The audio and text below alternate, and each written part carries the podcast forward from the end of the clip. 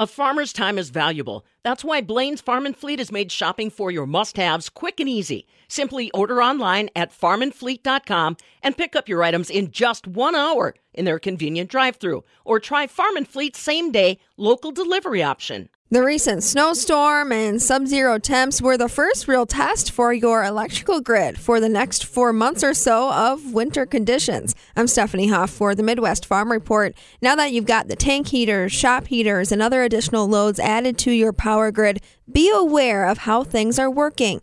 You may need an upgrade to keep your operation running or to prevent a fire.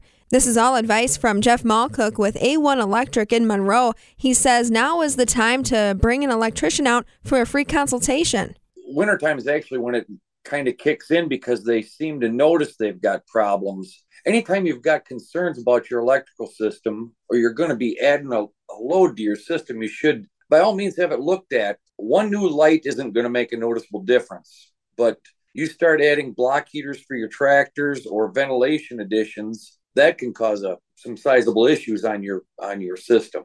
During the winter months is often when barn fires happen, and oftentimes it is because of an electrical issue. It, I mean, is that what you've noticed in your experience? In the winter, you start using portable heaters, electric heating devices that probably haven't been looked at in years.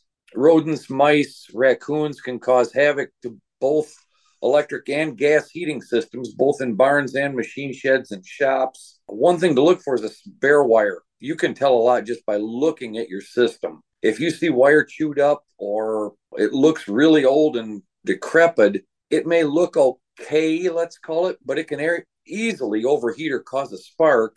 And the same goes for the electrical systems in the building. I mean, it bears being looked at, absolutely. But 99% of the contractors will give you a free estimate. If you call and say, you know what, we're we're looking at doing this, or we really want this looked at. I know our company will come out and, and give you a free estimate, a, a quick once over, and tell you what what's good, what's not good, what maybe should be addressed. And we're trying to help customers get away from hooking it up themselves because 99% of the time it works, but it isn't properly protected or done to code as farm broadcasters we get to talk to every every farmer in wisconsin whether they they've got a brand new operation or they've been on their family farm for 150 years and buildings haven't changed too much since the farm started.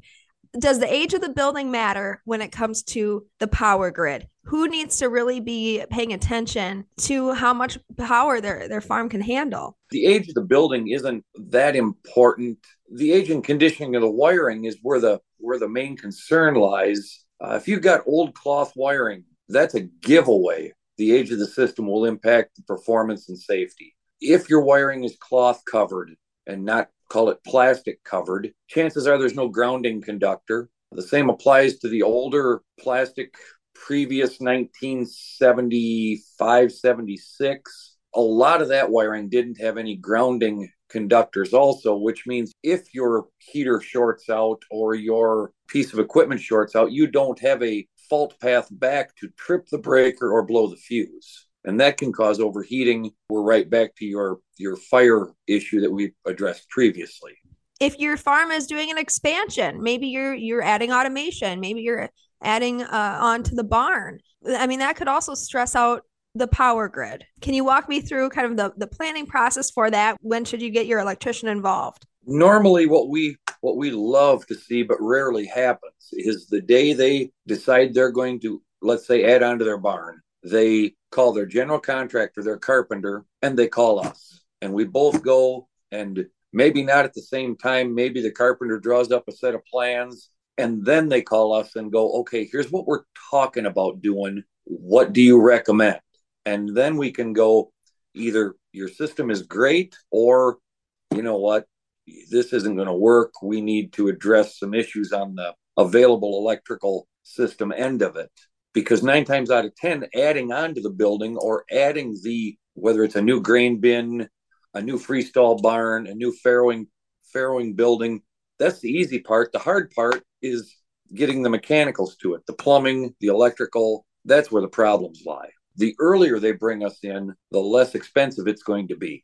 I want to talk about more signs that your power grid needs updated. You kind of talked about the appearance, but are there other signs that you need an update? What comes to mind for me is like flickering lights, but I'm sure there's more. You're spot on with the big one. Flickering lights, dimming lights. That is the easiest way to tell there might be an issue. Now, the issue can easily be something as simple as bad connection out at the utility, a bad connection right at your point of service, a bad connection anywhere will cause your flickering lights. If your lights dim, in the old days when you flipped on your uh, your vacuum pump in the barn, you could dim the lights in the barn.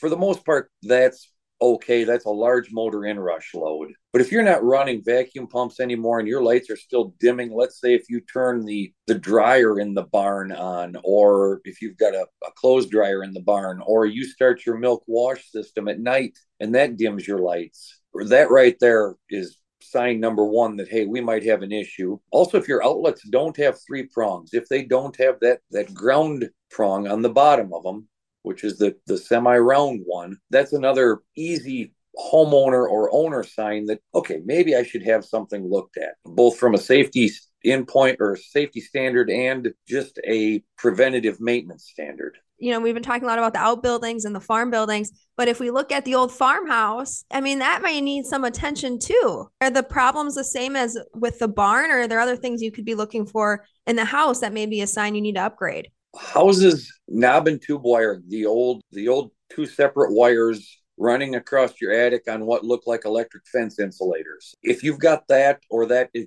visible in your basement it might be time for an upgrade. A lot of insurance companies are really pushing that right now. They've also spent in the past roughly 10 years really pushing if you have fuses they want you to put in circuit breaker boxes at home. And throughout your facility. Other things you can look for in houses are outlets falling out of the wall. We see a lot of that in the older houses because of the old horsehair plaster and how the boxes were installed. If you're still have push button light switches, a lot of older farmhouses pre 1970 had the old push button light switches. That instantly tells us as electricians that you are 99% sure you have knob and tube wiring throughout the house. Now, do you have to address everything all at once? Absolutely not. But there are at least places to start to look.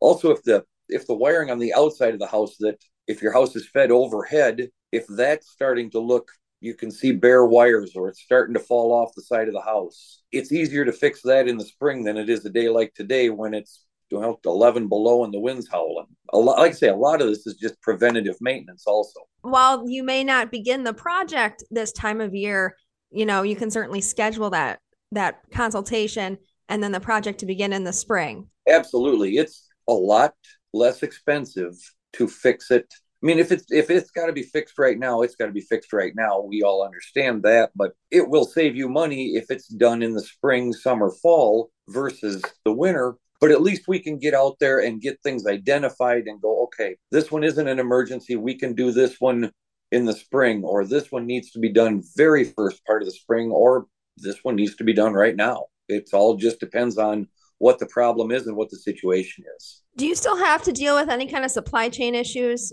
Jeff, that may you know push a project date back, or have you found that things have cleared up when it comes to getting supplies or equipment or anything like that? The supply chain issue is our biggest headache right now. Labor is a close second, but if your project is a house rewire or uh, wiring a shed, wiring a shop, things like that, it's not an issue at all. Supply chain, we've overcome some hurdles and some things have gotten better. But if you're looking at a large expansion or a conversion to three phase, things like that our supply chain issues are they're not as bad as they were but we are waiting right now we're waiting months for electrical panels if if they're on a larger scale four to six months minimum. When a farm wants to um, upgrade their power grid or ex, you know expand it, are renewables ever a part of that conversation? Yes and no. We're running in not running. We're encountering more solar, a lot more solar. The technology is finally catching up with the idea that's the main one we're we're encountering is the solar end of it. So what are the biggest questions that you get Jeff this time of year from your, you know, agriculture customers whether it's an operating farm or or the old farmhouse? Our grain farmers are starting to pre-plan for next year for any expansions and or replacement of equipment. More so this year than in previous years just because of the supply chain issues. dairy customers are starting to look at expansions based off more lumber prices than electrical prices. But we are starting to have uh, farm expansions trickle in. Uh, right now, the big thing is robot milkers. Robot milkers are extremely popular. We're getting calls on those on a fairly regular basis now. Used to be we'd get calls to put in new vacuum pumps or aid in the pipeline installation. Now it's we're switching to a parlor or we're switching to robots. Those are the calls that are coming in right now. Jeff, anything else that, that you wanted to touch on that I'm not asking you? Like I say, don't be afraid to call your your electrician. Don't feel that you're wasting his time, no matter who it is. They'll gladly come out. They'll they'll gladly look stuff over. They'll gladly put it in terms you'll understand. Nine times out of ten, it won't cost you a dime to have an electrician come out. Don't be afraid to get a quote to find out roughly what it's going to cost. I mean, you need to know what these larger projects are going to be before you start them so it, it avoids any surprises down the road at the tail end of the projects. And third would be don't be afraid to have your electrician meet with all the rest of your contractors. I think that this time of year, everybody should just really be be aware of your cattle waters, be aware of your cattle, you're not looking for the normal telltale signs this time of year. You're looking for are they drinking? Are they do they look healthy? Are their ears warm? Just silly stuff like that that can be influenced by your electrical system this time of year when things are very very cold and haven't been used in a year. This is the first real workout the systems are going to have for this for this year. Again, that's Jeff Malcook along with us with A1 Electric in Monroe. For the Midwest Farm Report, I'm Stephanie Hoff.